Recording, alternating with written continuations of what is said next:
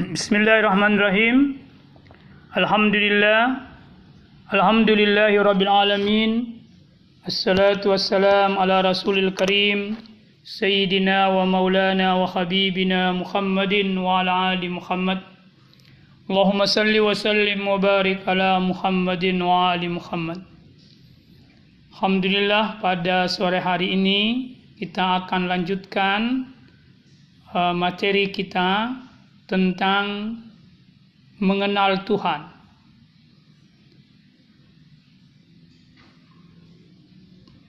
Pembicaraan tentang mengenal Tuhan itu adalah materi yang sangat fundamental di dalam ajaran Islam. Karena mengenal Tuhan itu adalah awal pokok landasan utama dari agama. Para ulama berkata, awaluddin ma'rifatullah. Awalnya, pokoknya, dasarnya agama adalah mengenali Allah Subhanahu wa taala. Pada pembahasan materi tentang ketuhanan ini, yakni mengenal Allah, kita akan memulai pada pembahasan tentang eksistensi Tuhan. Bagaimana merasakan kehadiran Tuhan dan bagaimana menyadari kehadirannya. Ini yang akan kita perbincangkan. Baik. Kata eksistensi itu maknanya adalah keberadaan. Jadi kata eksistensi berarti keberadaan.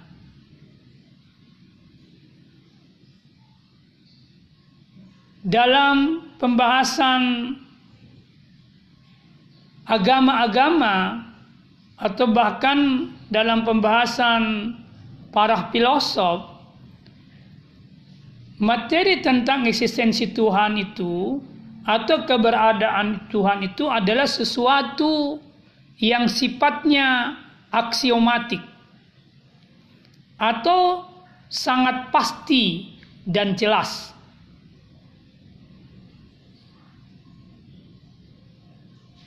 Karena itu, baik di dalam kitab Taurat maupun kitab Injil dalam kondisi sekarang atau yang ada sekarang yakni perjanjian lama dan perjanjian baru itu pembahasan tentang eksistensi Tuhan itu nyaris tidak dijelaskan. Begitu juga dalam Al-Quran tidak ditemukan pembahasan tentang eksistensi Tuhan itu secara khusus. Pertanyaannya, mengapa pembahasan tentang eksistensi Tuhan ini yang merupakan pembahasan awal dalam mengenal Tuhan itu tidak ditemukan secara uh, khusus dan mendet, eh, pembahasannya karena keberadaan Tuhan itu seolah-olah tidak perlu lagi dijelaskan. Tidak membutuhkan pembahasan termasuk pembahasan tentang dalil-dalil keberadaan Tuhan. Karena semua manusia itu meyakini atau telah mempercayai bahwa Tuhan itu ada.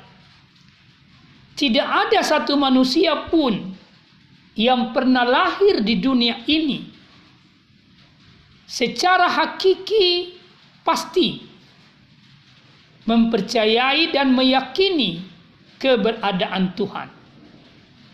Kalaupun kita biasa mengenal apa yang disebut dengan manusia ateis atau manusia yang meyakini bahwa tidak ada Tuhan, manusia-manusia seperti ini itu pada hakikatnya di dalam dirinya itu ada keyakinan tentang keberadaan Tuhan. Biasanya keyakinan-keyakinan tentang adanya Tuhan pada manusia-manusia yang mengaku tidak mempercayai adanya Tuhan itu akan hadir pada dirinya ketika dia berada dalam kondisi yang sangat eh, sulit atau sedang menghadapi bahaya besar atau dalam keadaan terdesak oleh sesuatu. Maka dia akan memanggil Tuhan. Misalnya saya kasih contoh Lenin itu seorang komunis yang meyakini bahwa Tuhan itu tidak ada dalam satu buku dijelaskan bahwa ketika Lenin ini sedang berbicara di atas mimbar, lalu kemudian mimbarnya rubuh, lalu kemudian dan dia terjatuh, yang dia panggil Lenin tanpa dia sadar itu adalah Tuhan. Lalu dia ditanya, mengapa engkau memanggil Tuhan sementara engkau tidak meyakini keberadaan Tuhan? Lenin tidak bisa menjelaskan apa yang terjadi pada dirinya. Nah, ini bukti bahwa sesungguhnya manusia itu sudah meyakini di dalam dirinya bahwa Tuhan itu pasti dan jelas ada. Nah, karena itu kita ingin menegaskan di awal pembahasan tentang eksistensi Tuhan ini bahwa Eksistensi Tuhan itu sangat pasti dan terlalu banyak dalil yang dapat diajukan sebagai bukti eksistensinya. Sebanyak makhluk atau al-kaun atau ciptaan yang ada. Setiap ciptaan atau setiap al-kaun atau setiap makhluk itu adalah tanda eksistensi Tuhan. Itu keyakinan. Jadi kita sebagai manusia, tumbuhan misalnya, hewan, atau apa saja yang ada di sekitar kita, itu adalah tanda keberadaan Tuhan. Jadi sebenarnya kita hadir itu membahasakan atau menginformasikan bahwa Tuhan itu pasti adanya. Itulah sebabnya Imam Ali karramallahu wajah terkait dengan keberadaan Tuhan itu dia pernah berkata seperti ini. Aku sama sekali tidak menyembah Rob atau Tuhan yang aku tidak saksikan.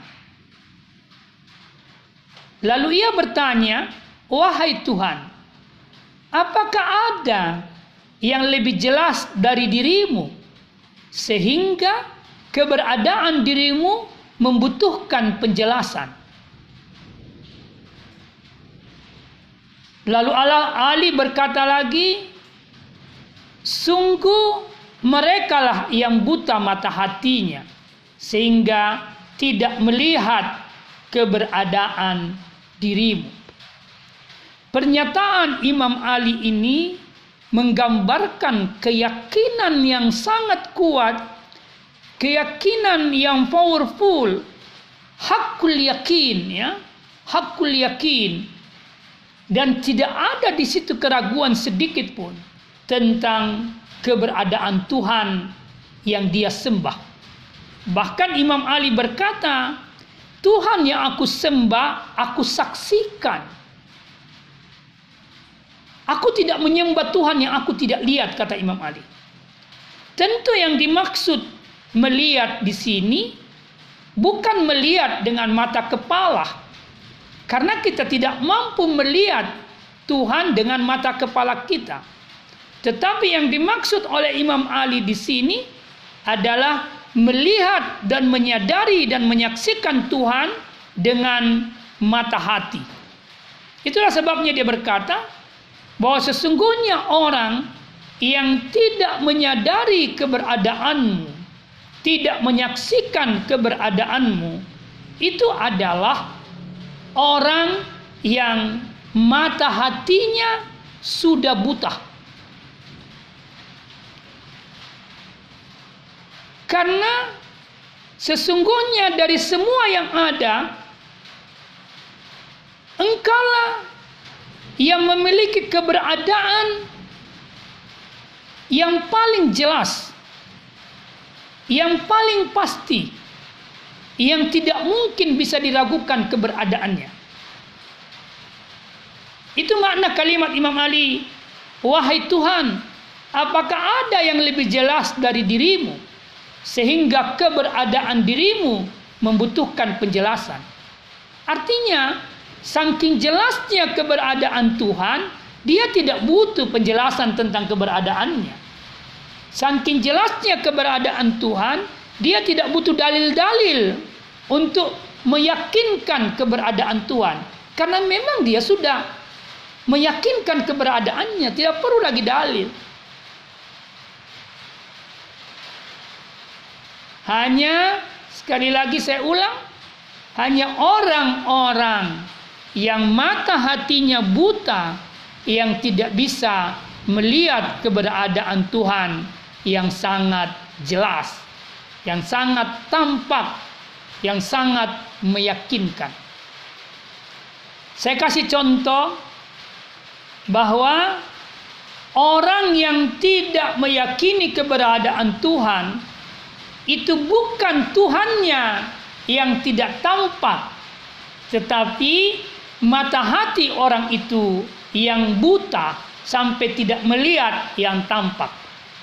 Contohnya, misalnya HP Ananda yang ada di depan Anda, bahkan yang Anda yang ada laptop Anda yang ada di hadapan Anda, itu jelas ada. Anda taruh di meja. Lalu kemudian Ananda tutup mata Anda dan Anda tidak melihat laptop itu. Jadi bukan laptop itu yang tidak ada di hadapan Anda, tetapi mata Anda yang buta sehingga tidak bisa melihat keberadaan laptop. Seperti itu permisalannya Allah sebagai Tuhan pencipta.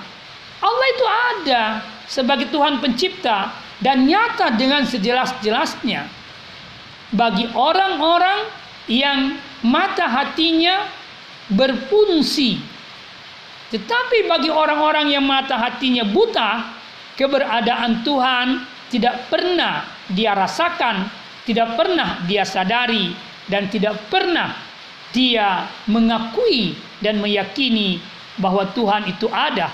Bahkan sebaliknya, dia menolak keyakinan bahwa Tuhan itu ada. Nah.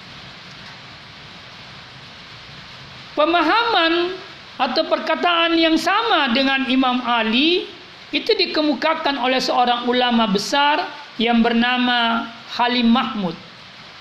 Dia berkata bahwa pembahasan tentang eksistensi Tuhan itu tidak lagi dijelaskan secara jelimet atau tidak lagi dijelaskan secara khusus baik di dalam kitab Taurat maupun di dalam kitab Injil dalam bentuknya yang sekarang yakni perjanjian lama dan perjanjian baru dan bahkan Al-Qur'an pun itu tidak kita menemukan pembahasan khusus tentang eksistensi Tuhan. Mengapa? Karena seperti yang saya sudah jelaskan tadi bahwa eksistensi Tuhan itu sesuatu yang bersifat aksiomatik, tidak perlu lagi diragukan, bahkan tidak membutuhkan dalil-dalil pembuktian. Al-Jaberi itu juga pernah mengatakan seperti itu. Dia mengatakan bahwa di masa Plato, orang Yunani atau bangsa Yunani itu menjadi pusat pembuktian berkenaan dengan eksistensi Tuhan. Dan argumentasi-argumentasinya. Ini merupakan hal baru atau hal yang pertama kali di dunia barat. Di mana orang berusaha untuk menyelidiki tentang ihwal Tuhan mereka. Tapi kata Arbery itu bahwa tidak bahkan tapi tidak ada satupun penulis dari penulis perjanjian lama pernah membahas tentang eksistensi Tuhan sebagai masalah yang pelik, yang susah. Bahkan dia katakan di perjanjian baru pun begitu. Nah, apa yang dikatakan oleh Arjaberi ini itu membuktikan lagi bahwa manusia seperti Arjaberi itu meyakini tentang eksistensi Tuhan dan dia tidak membutuhkan pembahasan yang jelimet gitu. Ah, mungkin muncul pertanyaan, kalau begitu jelasnya keberadaan Tuhan, lalu mengapa ada manusia yang tidak meyakini keberadaan Tuhan? Atau meyakini bahwa Tuhan itu tidak ada seperti manusia ateis yang kita sebutkan di awal. Nah. Kalau kita mencari jawab terkait pertanyaan ini, maka Al-Quran memberikan isyarat ya tentang manusia yang menjadi penolak eksistensi Tuhan atau manusia yang meyakini bahwa Tuhan itu tidak ada. Itu dijelaskan di dalam surah Al-Jaziyah ayat 24. Allah berfirman, "Wa qalu ma hiya illa hayatuna dunya." Mereka yang mengingkari atau menolak dan tidak meyakini eksistensi Tuhan itu berkata, "Ma hiya illa hayatuna dunya." Bahwa kehidupan ini tidak lain hanyalah kehidupan di dunia saja. Namutu wa nahya kita mati dan kita hidup. Wa ma yuhlikuna illa dah. Tidak ada yang membinasakan kita selain masa. Nah, jadi orang-orang yang meyakini ketiadaan Tuhan, dia hanya menganggap realitas kehidupan yang dia jalani. Dan dia juga meyakini bahwa dia akan merasakan apa yang disebut kematian. Tetapi dia berkata bahwa semua itu hanya terkait dengan ad-dakhar. Hanya masa yang akan membinasakan kita, bukan Tuhan. Al-Quran ketika merespon atau memberi jawab terhadap cara pandang seperti ini tentang kehidupan dan kematian, dia menegaskan atau Allah menegaskan di akhir ayat 24 ini dengan mengatakan wa ma lahum bidzalik min ilm in huwa illa yadunnun apa yang mereka yakini? Apa yang mereka akui bahwa Tuhan itu tidak ada? Sesungguhnya kata Al-Qur'an tidak berdasar pengetahuan tetapi hanya dilandaskan pada dugaan-dugaan saja. Berdasarkan keterangan ayat ini kita bisa berkata bahwa keyakinan seorang manusia bahwa Tuhan itu tidak ada itu tidak rasional, tidak bisa diterima oleh akal. Dia hanya dugaan-dugaan yang tidak berdasarkan pengetahuan. Sebaliknya, kita berkata bahwa keyakinan tentang keberadaan Tuhan itu sangat rasional.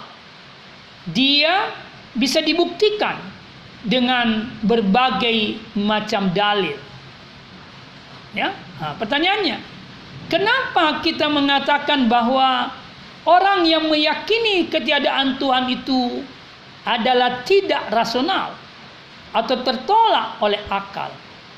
Karena sesungguhnya tidak ada yang paling sulit dihadapi untuk dibuktikan kebenarannya kecuali keyakinan akan sesuatu yang tidak ada.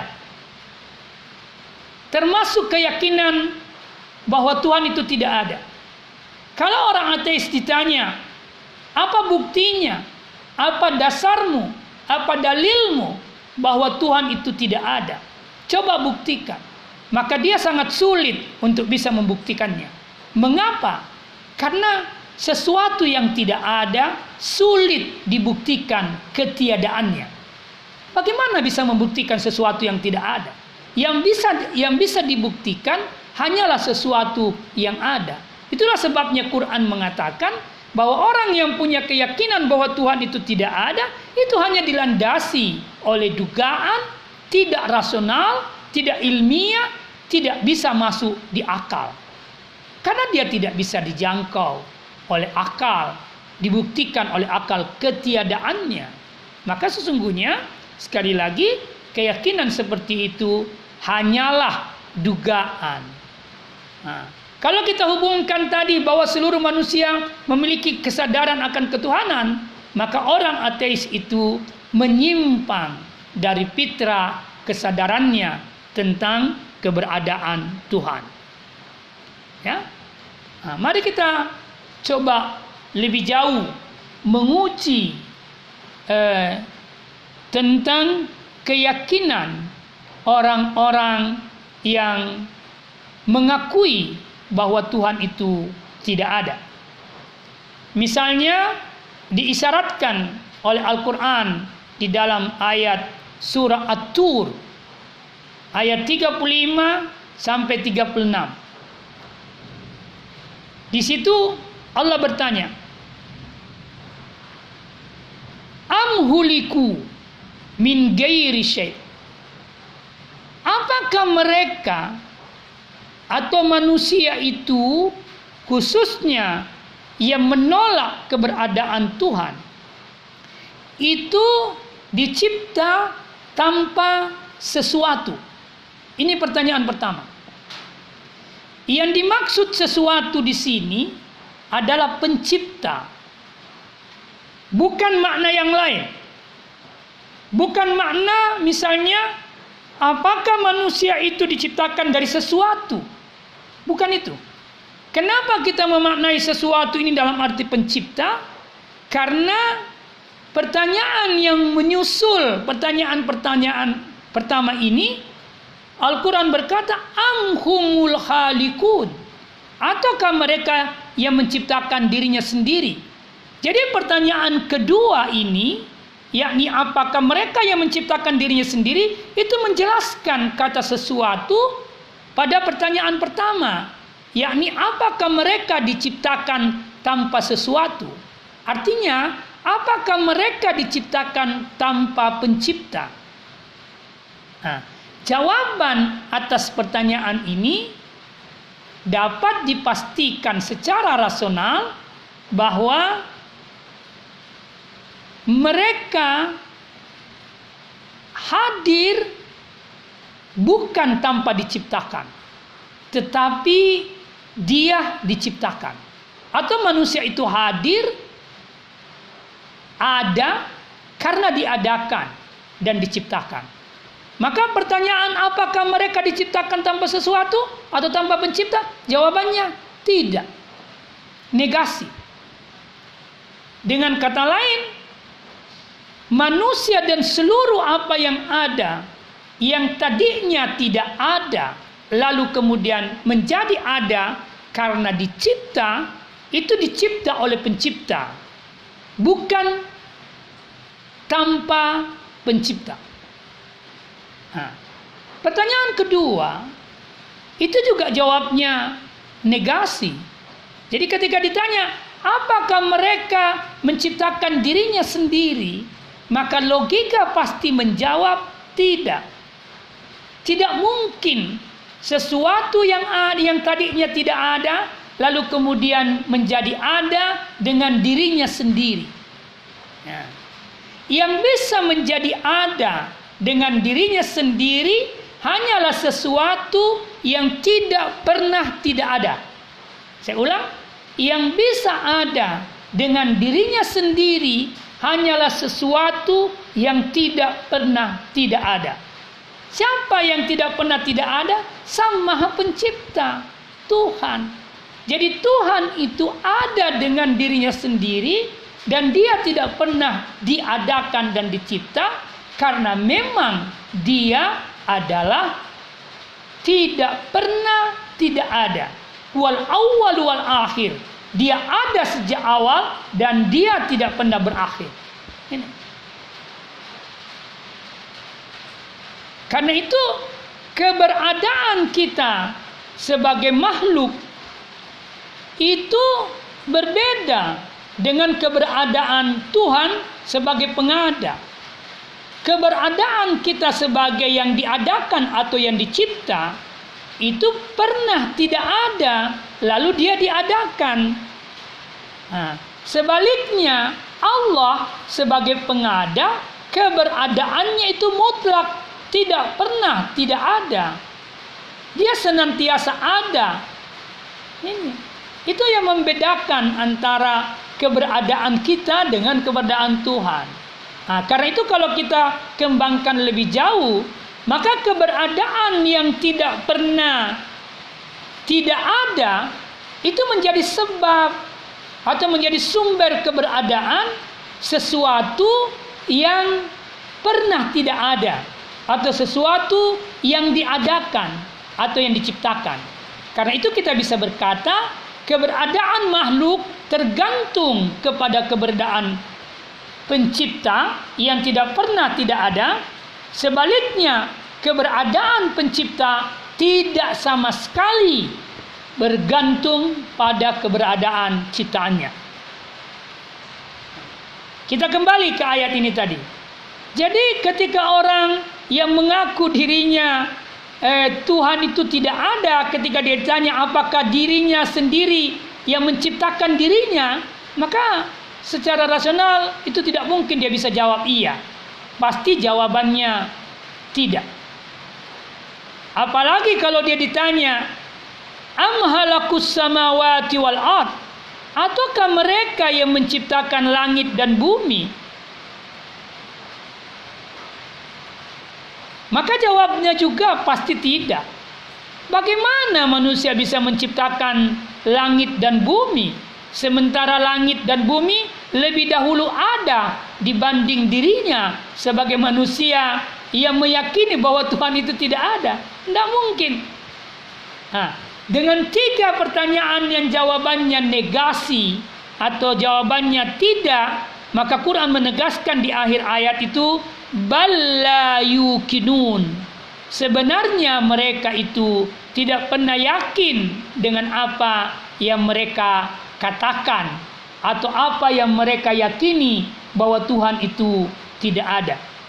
Jadi ayat ini sesungguhnya mengajak kita untuk menggunakan pikiran kita terkait dengan keyakinan sebagian atau sedikit sekali orang yang mengatakan bahwa Tuhan itu tidak ada.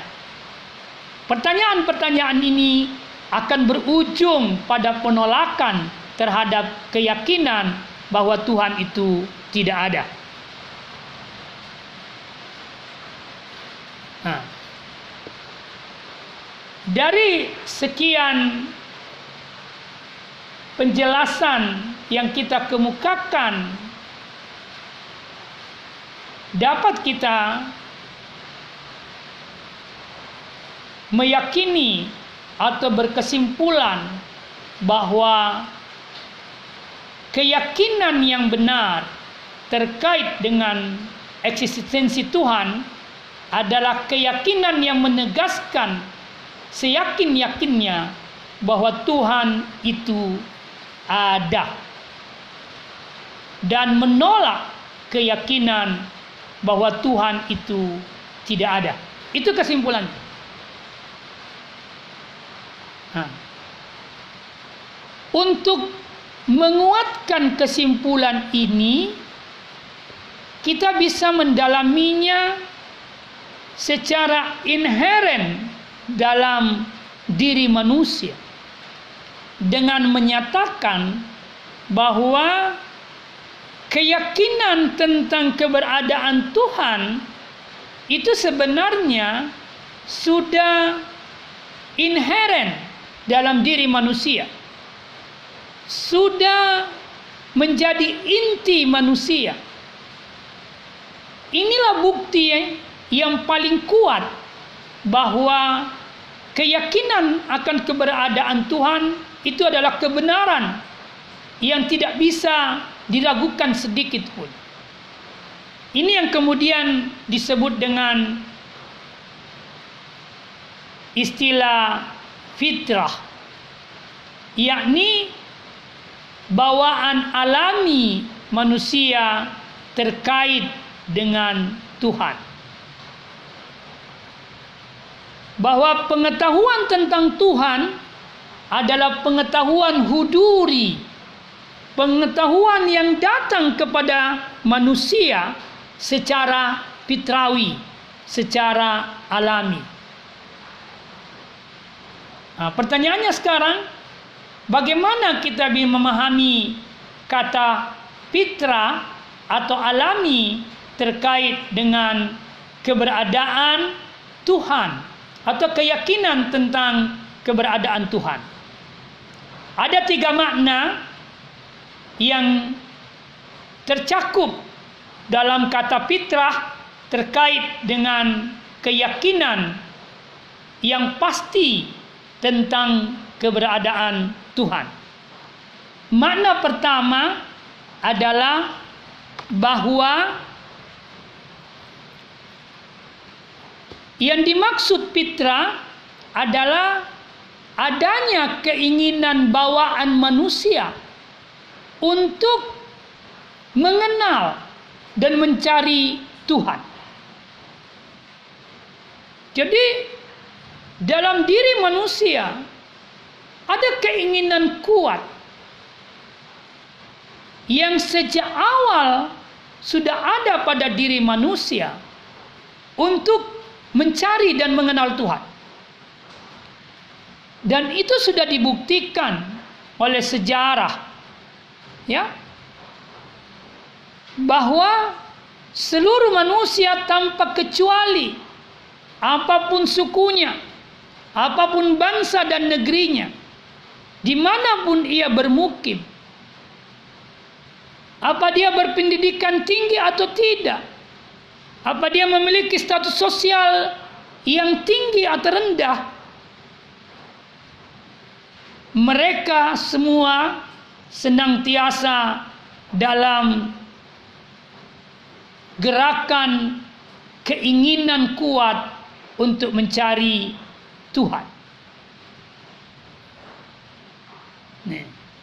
Apa buktinya? Kalau kita mempelajari teori tentang ketuhanan yang berkembang di barat, maka ada satu teori yang disebut dengan teori evolutionism. Teori ini dikemukakan oleh Muller Ya. Di dalam teori ini dijelaskan bahwa atau dapat dipahami bahwa manusia-manusia primitif hingga manusia modern itu senantiasa mencari konsepsi tentang Tuhan. Dan menurut Muller, paling tidak ada tiga tahapan evolusioner tentang konsepsi Tuhan. Yang pertama, manusia terkait dengan konsepsi ketuhanan itu dikenal dengan konsep dinamisme. Konsep dinamisme ini berasal atau diyakini oleh manusia primitif di mana dia mengatakan bahwa pada setiap benda ada kekuatan yang sangat dahsyat. Kekuatan yang menguasai. Nah, karena itu dia meyakini bahwa ada kekuatan batin yang misterius yang berada di sekelilingnya. Maka tidak salah kalau orang-orang yang memiliki keyakinan dinamisme ini itu menyembah benda-benda. Mempertuhankan benda-benda sebagai bentuk pencarian dia terhadap benda-benda. Oleh sebab itu, kekuatan batin ini dikenal dalam banyak bahasa berdasarkan banyaknya negeri atau wilayah atau orang yang mencari tentang Tuhan. Misalnya saja orang Jepang itu menamai Tuhan mereka dengan kami. Orang India menamai Tuhan mereka dengan hari atau sakti.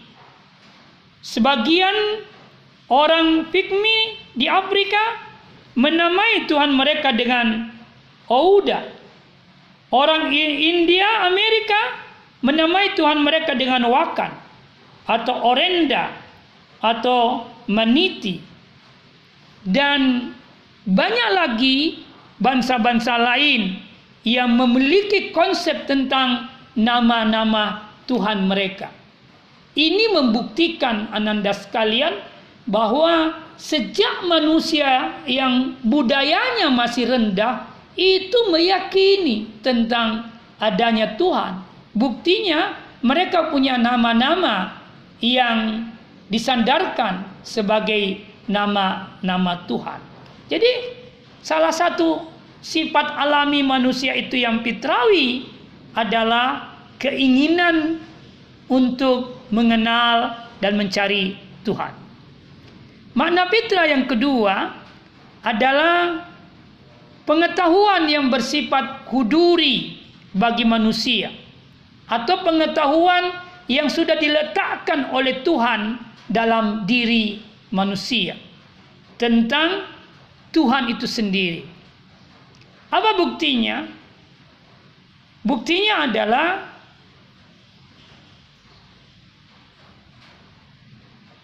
bahwa pengetahuan tentang Tuhan yang diyakini oleh manusia itu tidak membutuh, tidak membutuhkan pikiran yang dalam untuk mengakuinya. Tidak membutuhkan pikiran yang jelimet untuk meyakininya. Tapi kayak pengetahuan itu seperti yang saya jelaskan tadi, itu bisa diterima tanpa pemikiran, bahkan tanpa pembuktian sekalipun. Kenapa? Karena memang dia sangat alami dalam diri manusia. Itu makna fitrah yang kedua.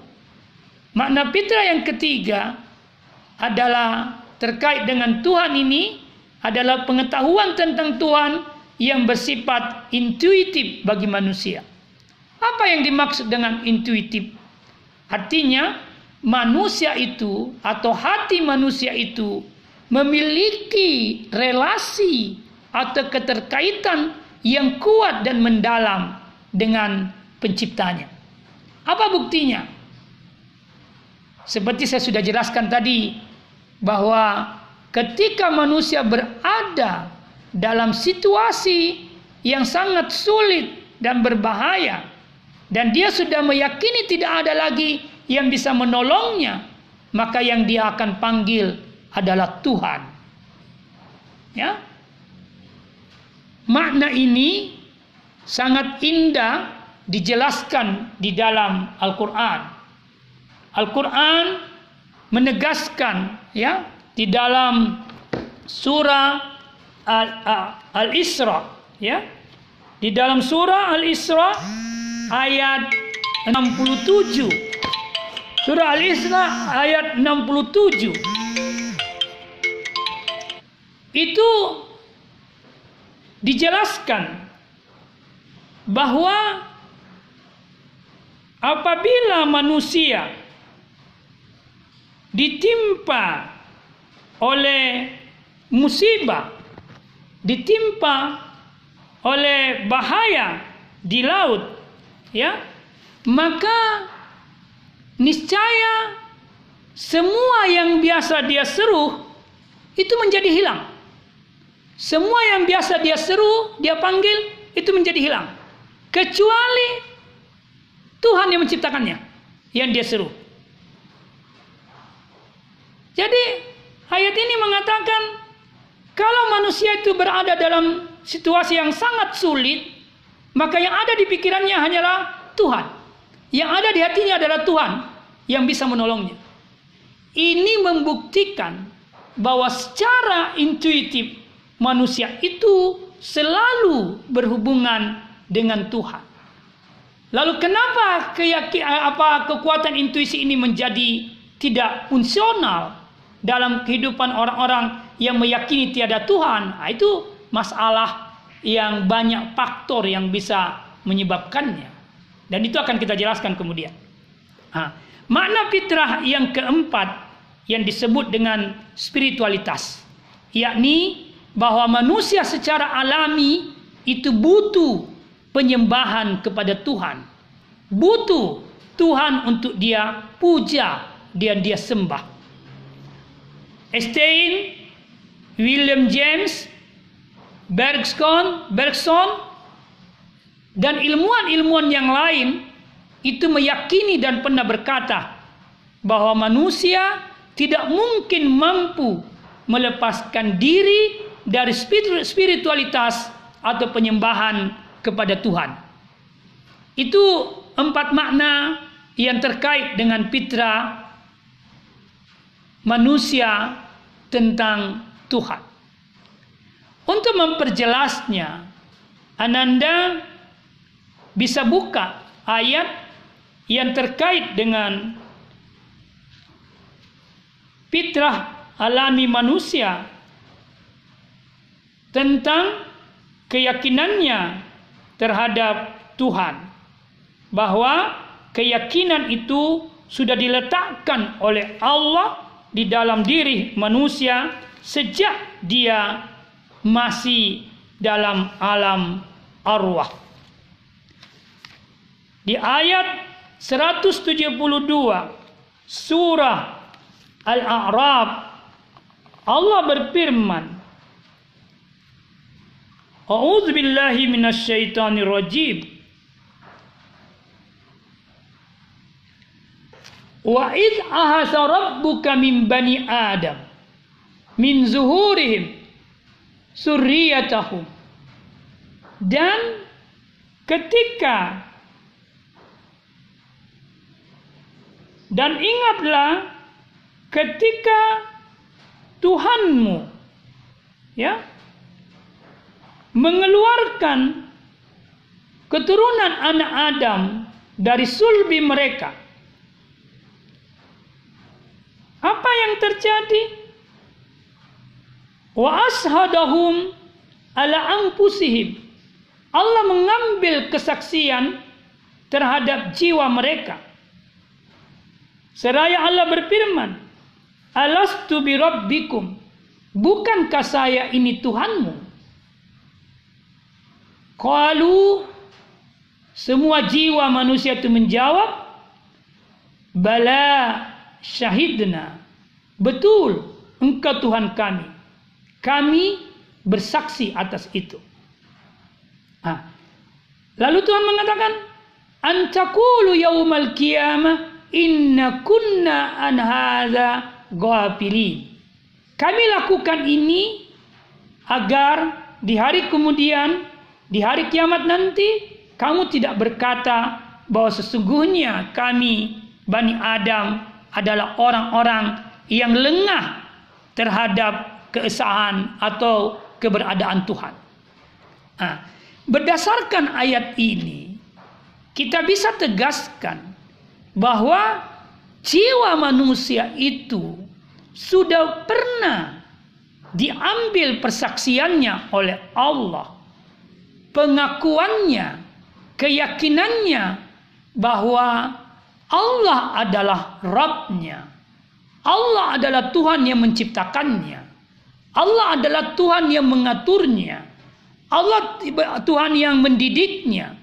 Allah adalah Tuhan yang memberikan kebajikan kepadanya.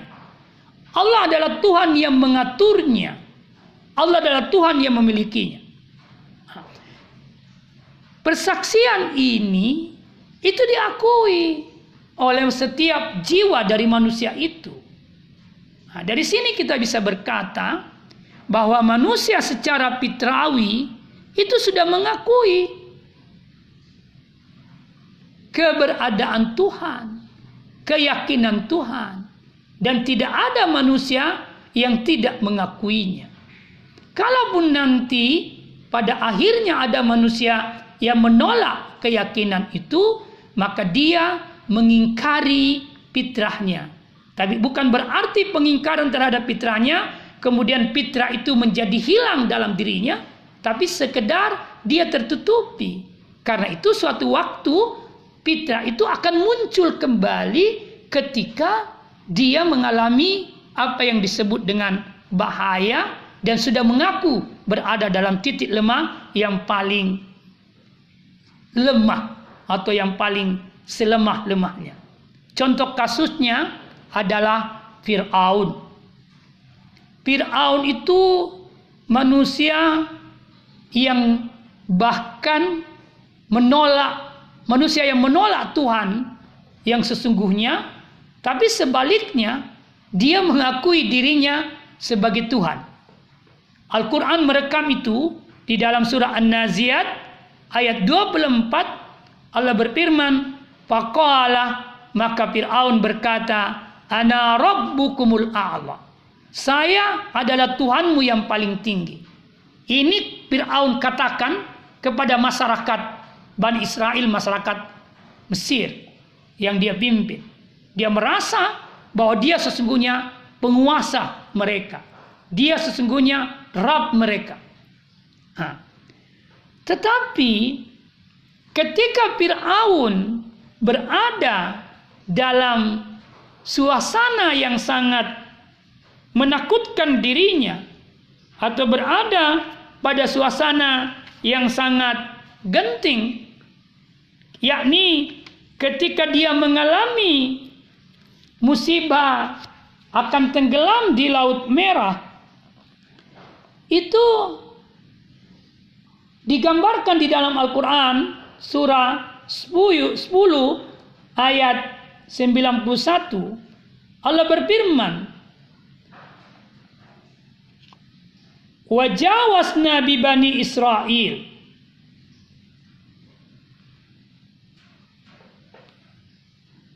Al-Bahrah dan kami memungkinkan Bani Israel itu melintasi laut.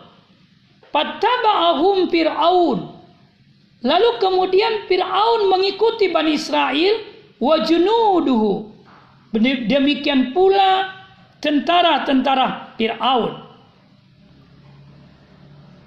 Bagian wa.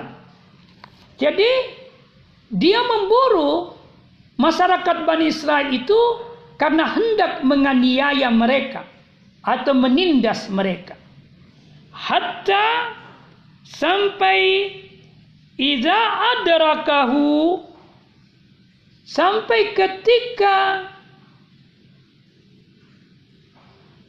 hampir tenggelam atau Fir'aun hampir tenggelam dia langsung berkata amantu annahu la ilaha illa allati amanat bihi bani Israel wa ana minal muslimin.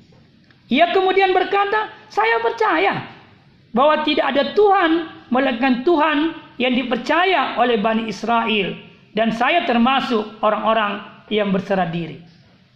Jadi Fir'aun yang tadinya mengaku Tuhan dan menolak Tuhannya Musa sebagai Tuhan yang sesungguhnya dan dirinya ketika dia mengaku Tuhan adalah Tuhan yang palsu maka ketika dia dalam keadaan genting dalam bahaya besar di mana dirinya sebagai Tuhan tak mampu menyelamatkan dirinya sendiri, dia mengakui keberadaan Tuhan Musa alaihissalam dan Tuhan Bani Israel.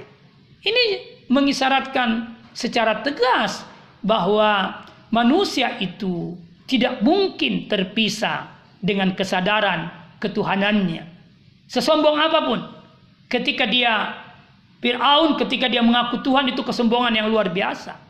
Tapi ketika dia sudah berada pada situasi yang dia sendiri tidak mampu menyelamatkan dirinya sendiri, maka dia mengakui ketuhanannya Bani Israel. Ketuhanan Allah sebagai Tuhan Bani Israel. Dan juga Tuhannya Fir'aun. Nah, di sini ada yang menarik. Sebenarnya ketika Fir'aun juga mengaku sebagai Tuhan, maka itu mengisyaratkan makna bahwa Fir'aun sebagai manusia meyakini tentang Tuhan. Karena dia tidak meyakini Tuhannya Musa, maka dia mengangkat dirinya sebagai Tuhan.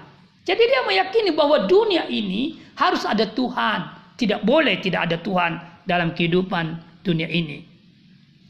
Ya. Ini kasus-kasus salah satu kasus yang sangat tegas menjelaskan bagaimana Tuhan itu tidak bisa diragukan keberadaannya. Bahwa dalam diri manusia keberadaan atau keyakinan tentang keberadaan Tuhan itu sudah ditanam sekuat-kuatnya sebagai fitrah manusia. Saya kira ini yang saya bisa jelaskan pada kesempatan ini. Insya Allah kita akan lanjutkan pembahasan tentang ketuhanan ini pada perkuliahan selanjutnya. Terima kasih. Assalamualaikum warahmatullahi wabarakatuh.